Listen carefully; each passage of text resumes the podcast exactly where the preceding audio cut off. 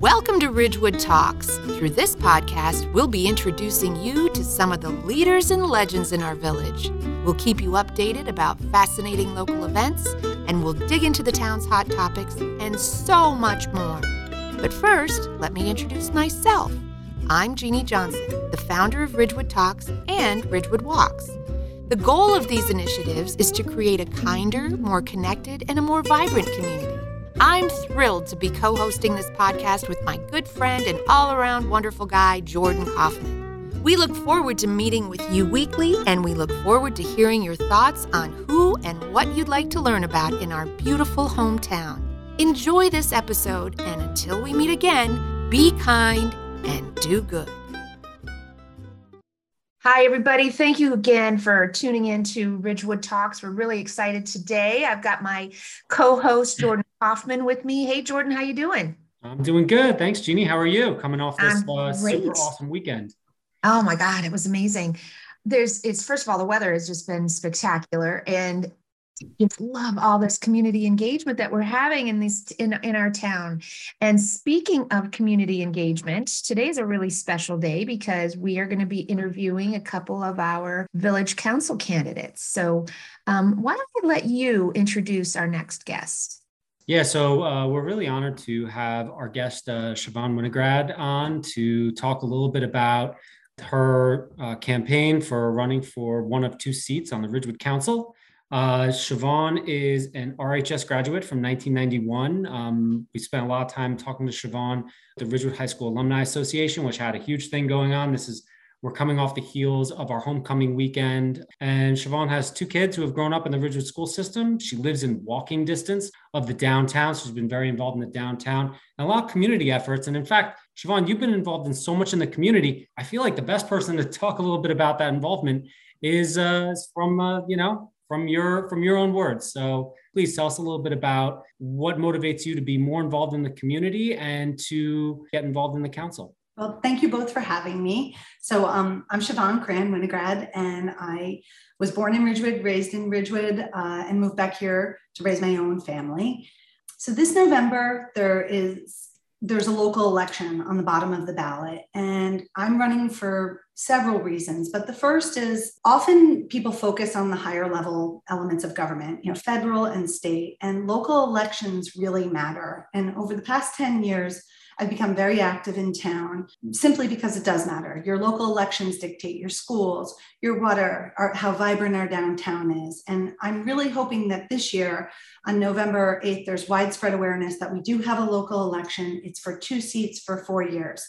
Um, I'm running for one of those seats because I feel that I'm uniquely qualified to offer the council a lot of insight and a lot of experience. After I left Ridgewood High School, I went to Lafayette College. I have a degree in engineering, and then I worked for Tiffany and Company for a decade, where I handled new product uh, development engineering. And at the same time, I got my MBA in finance and marketing at night. One of the reasons I also feel that I'm really involved is that, like you two, I've had a front row seat to many issues over the past decade if elected, which I'm hoping I will be, I would be able to jump in and immediately start working. And I think that's a unique advantage because I want to serve. I love this town. I want to give back. And after participating in so many things, I feel that I know how to give back and I know how to navigate the process. So, um, one, I hope everybody votes this November. Two, I hope everybody votes in the local election. And most importantly, I hope everyone votes for me. I'm row two on the ballot. And if you're voting by mail, it's on the back page. So don't forget about me, row two. Thank you so much, Siobhan. That uh, really helps add some some color and context to what motivates you to get involved in the council and and you know um, some of the things that that you're able to uh, to bring into into focus and play. That really kicks off one of the questions that we had which is you know knowing your experience question that we wanted to ask all of our candidates is in your opinion what are the most pressing issues facing the village at this time so my campaign is called Winograd 2022, and it can be viewed at the website winograd2022.com. And I actually have three issues that I've detailed. The first is regarding our central business district, which obviously a huge reason why many people moved here is the downtown. And we're lucky. I love the downtown, but I feel over the past two years, there's been some areas of missed opportunity. Uh, the number one miss that I think we've I think most of the community would agree is that we did not do the pedestrian plaza this summer. So, with respect to the downtown, I want to see a commitment to the pedestrian plaza walkability, pedestrian safety. As you mentioned, I live very close to town, and as many people know, I'm a big walker. In fact, Jeannie and I met on the Stop Click and Walk uh, Wave campaign, I don't know, 12 years ago. So I'd like to see the pedestrian plaza reinstated. I'd like to see a further commitment to pedestrian safety and walkability. And then on top of that, without sounding too critical, I think downtown is in need of some love looks a little tired. The COVID markers need to be cleaned up. And then part of my campaign is talking about the fact that we've gotten rid of meters, but we physically failed to remove them. So I would be looking at um, a commitment to beautify and enhance our downtown and make it more vibrant. That's point one. Point two is that I have a commitment to parks. You know, we're very lucky that we have open space and a beautiful park system. However, the failure to develop Schedler has resulted in a lot of problems for our community. One, it's left our land overutilized and again really tired. So when, when we were kids jordan each year one of the fields got a little rest because you know they would say okay citizens you're going to take a little snooze and you're going to recover and you're going to grow some grass. But because there's such a demand and overutilization all of our land that we have is a little tired when Orchard closed, and rightfully closed, they should have closed Orchard. That should have forced this Schedler exchange even further. So, one of the things that I think is not only do I want to bring Schedler because it's past due, it's long overdue, we've spent $7 million, it deserves to come in. But that bringing the new land in will do two things. It will let our existing land rest, and it will also help with flood mitigation. You know, when, because it's not if the football field um, floods, we'll have places to put the kids. And lastly, I have a commitment to communication. Obviously, big talker, we shall see. I think that the village does a really good job, and sometimes, like anybody, makes mistakes. But I think what we do very poorly is communicate about any of it. We don't communicate good things, and we don't communicate bad things. And are, from my vantage point at 49, the communication system is antiquated and old and needs a revamping. Additionally, with the communication, is that the way we interact with the public is lacking. And I really, part of my communication platform is I'd like to restore hybrid access to our council meetings. And we can talk more about that later. But as the daughter of a disabled person, I felt that it was such a beautiful time to let people who had typically been homebound into the process. And I'm somewhat appalled that the council has decided not to continue hybrid access. And I would like to restore that. Thanks. Um, so the other question that we have for you is what do you think is the most important skill in being an effective council person? So I view the council like a board of directors and a team. So I would say the most important skill is probably being a good teammate and being a role player and doing your part. I think our council right now, being honest, is a little fractured, and I don't see a sense of team, and I see factions and I see people. I don't see a group. And really, the way that the structure works with our form of government is it's supposed to be five unique individuals acting in the best interest of the community. So I think um, being a, a team player, being able to work with people, even when you disagree with them, is something that's extremely important. And I think that's probably the most important thing for them to work together because, you know, over the past couple years, and we've seen this everywhere, there's these blocks that operate and it really promotes a sense of discontent amongst the council and then amongst the community. So I would like to see people work more collaboratively. I would also like to see a strong team and a body, like a board, a true board, work effectively with a strong and effective village manager. So I think that kind of combination of five unique people working together is the strength. So, just I'm going to tag on to that. So, as you understand it, what is your um, what is your understanding of our method of governing? There are a lot of newcomers, I would imagine, that will be listening to this podcast. So, if you could just describe in detail what the Faulkner um, Act is. Okay, so that's like a civics 101. So now I'm wearing my League of Women Voters hat. Um, so Ridgewood is a really unique place. We're a nonpartisan form of government, which means we don't affiliate with any of the parties, and we are issue specific. So you, see that all day, every day. We discuss rather than how this party would feel about something, we talk about the issue and we dissect the issue. I love that. I'm actually an issues girl. I like that way. Um, the way that we have our form of government, Faulkner, is it's a non powerful form of government where five people are elected to the council. From that five, they self select their, their mayor and their deputy mayor. We do not elect a mayor. And that's, that's a common source of confusion because in some other districts and other forms of government, you do. So we elect five and they self select. Um, they also self select a deputy mayor and blah, blah. That body, that board, so to speak, then hires a village manager or assumes the village manager that's there, similar to a board of directors and a CEO, right? So that's our form of government, and it's very effective. I think it's a wonderful form. We don't get bogged down in politics, we don't have a primary. And with that, now we have the unique opportunity to select it in November, which is very awesome. Thanks. That's uh, that's always some clarity that's helpful for people to uh, to hear on how exactly our, our government works. It's definitely something that not everyone is 100% clear on, especially when you look at people who just moved to the town in that, uh, one of the questions that we had, and I think this is, uh, you know, one that really gets to, uh, you know, a person's character is, can you describe an ethical dilemma you faced and how you resolved it? So this is an interesting question when I got this one. So of course, everybody has ethical dilemmas, of course, across their life, and I think the bigger your life is, the more personal relationships you have and how they interface with individual relationships. So I think for me, one of the things you want to keep it clean. You want to make sure you're using guiding principles and values and morals to navigate this.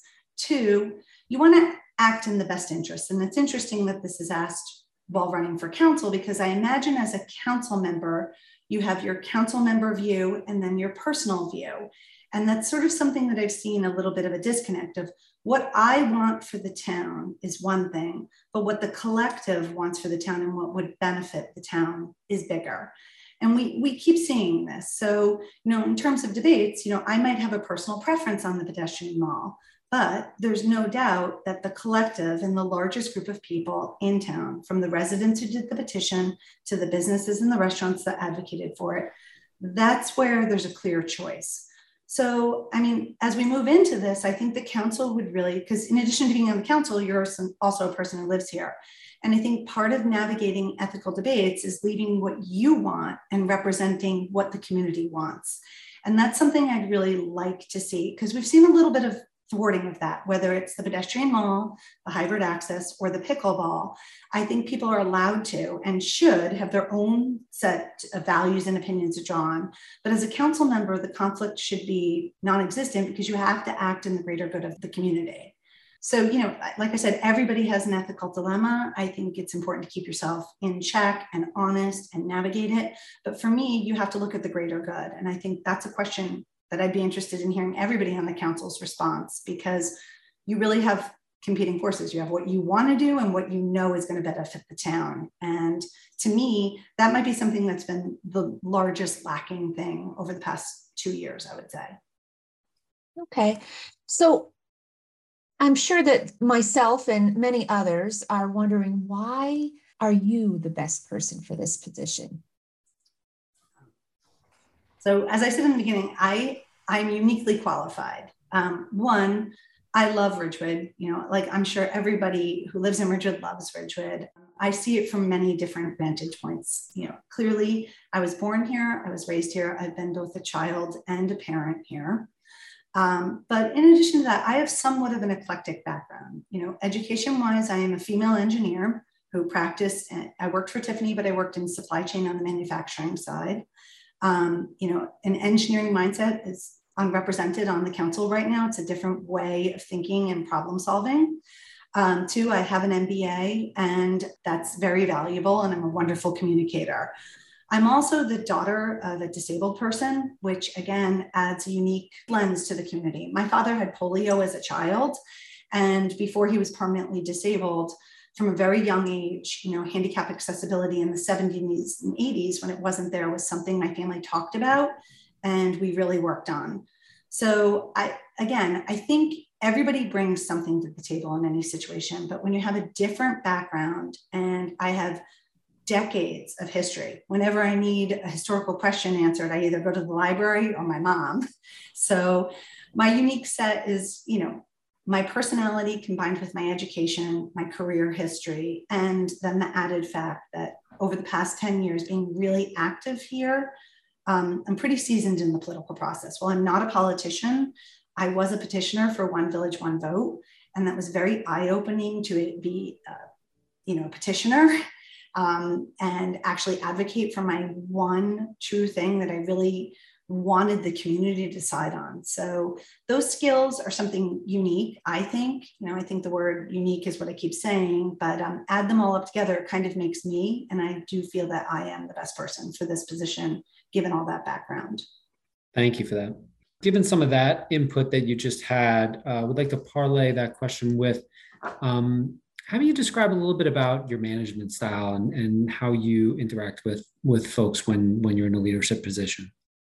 So I love interacting with people. I am a people person. I'm a talker. Um, when you hear from people, I'm the youngest of a large family, and I'm the youngest of the youngest daughter who lives in town. So my net's pretty big.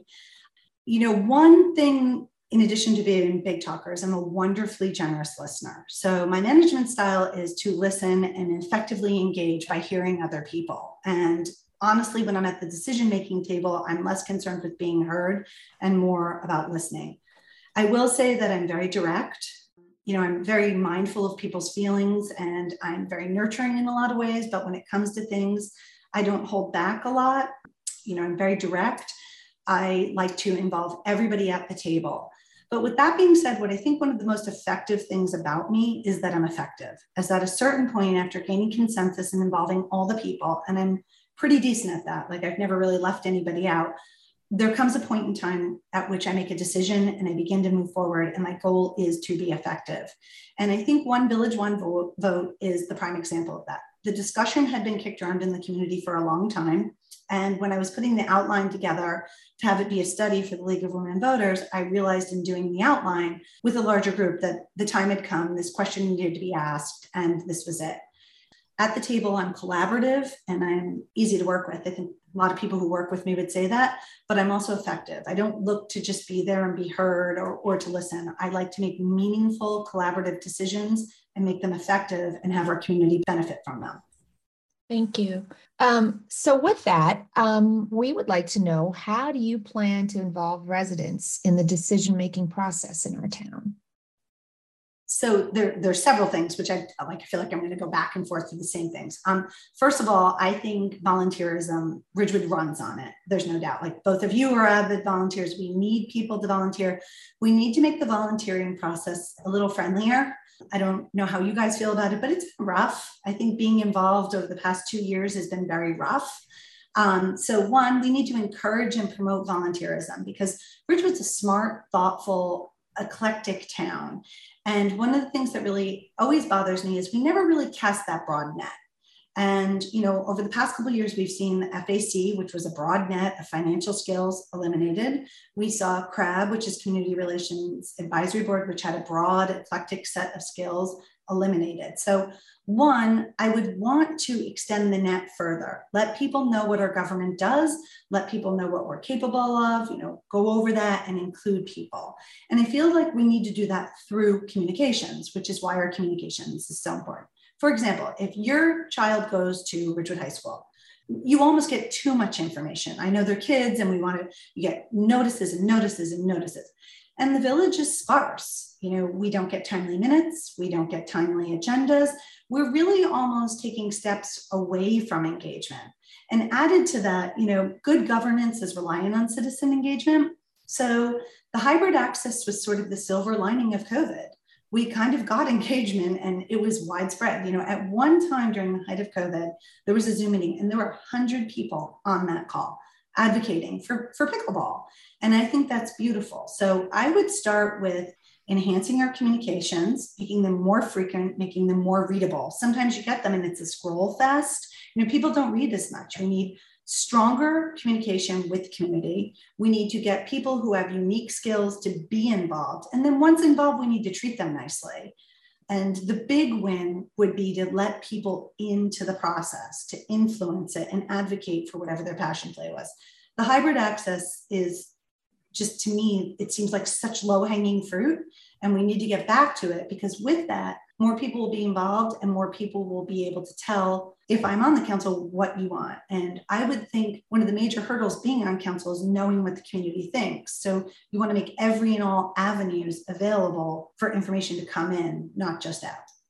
Thank you. That is uh, You've really helped inform us um, as to what your platform is for this election. And I'm so grateful that you took the time to let us interview you and ask you these very important questions that obviously you know this is a critical decision for everyone in our community um, to make. So i'm very happy that you again took the time to sit down with us and um, discuss these things. Thank you yeah, Siobhan, thanks so much. And I want to just remind everyone that Siobhan talked a lot about some of the things on our platform. Uh, we recommend everyone to go to the candidate websites to learn more about the things that they're promoting. Siobhan, I believe it's Winograd 2022 mm-hmm. uh, is your website for those who are, are, listening and don't know how to spell Winograd.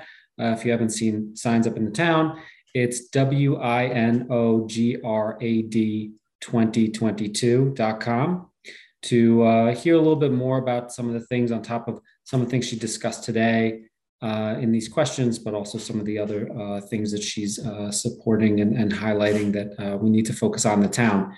So thank you so much, uh, Siobhan, for going through all that information. I think it's very helpful. And one of the things you said at the very beginning of this, which I think you know all of us will agree with, is we really want our residents to get involved, get out and vote um, have an expression uh, about some of the things that are important going on in town. It certainly is uh, is something that I think we all really want to encourage.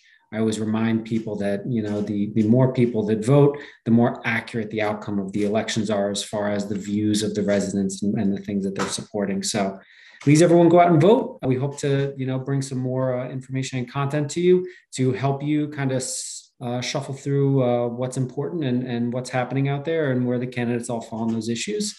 Jeannie, anything else before we before we wrap up?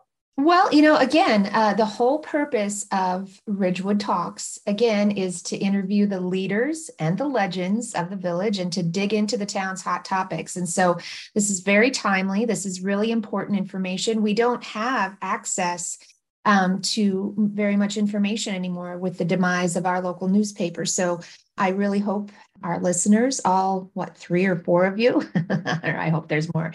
Um, I hope that you will spread the spread the word that we're here and we are working diligently to bring you timely information and give you information from the source's mouth.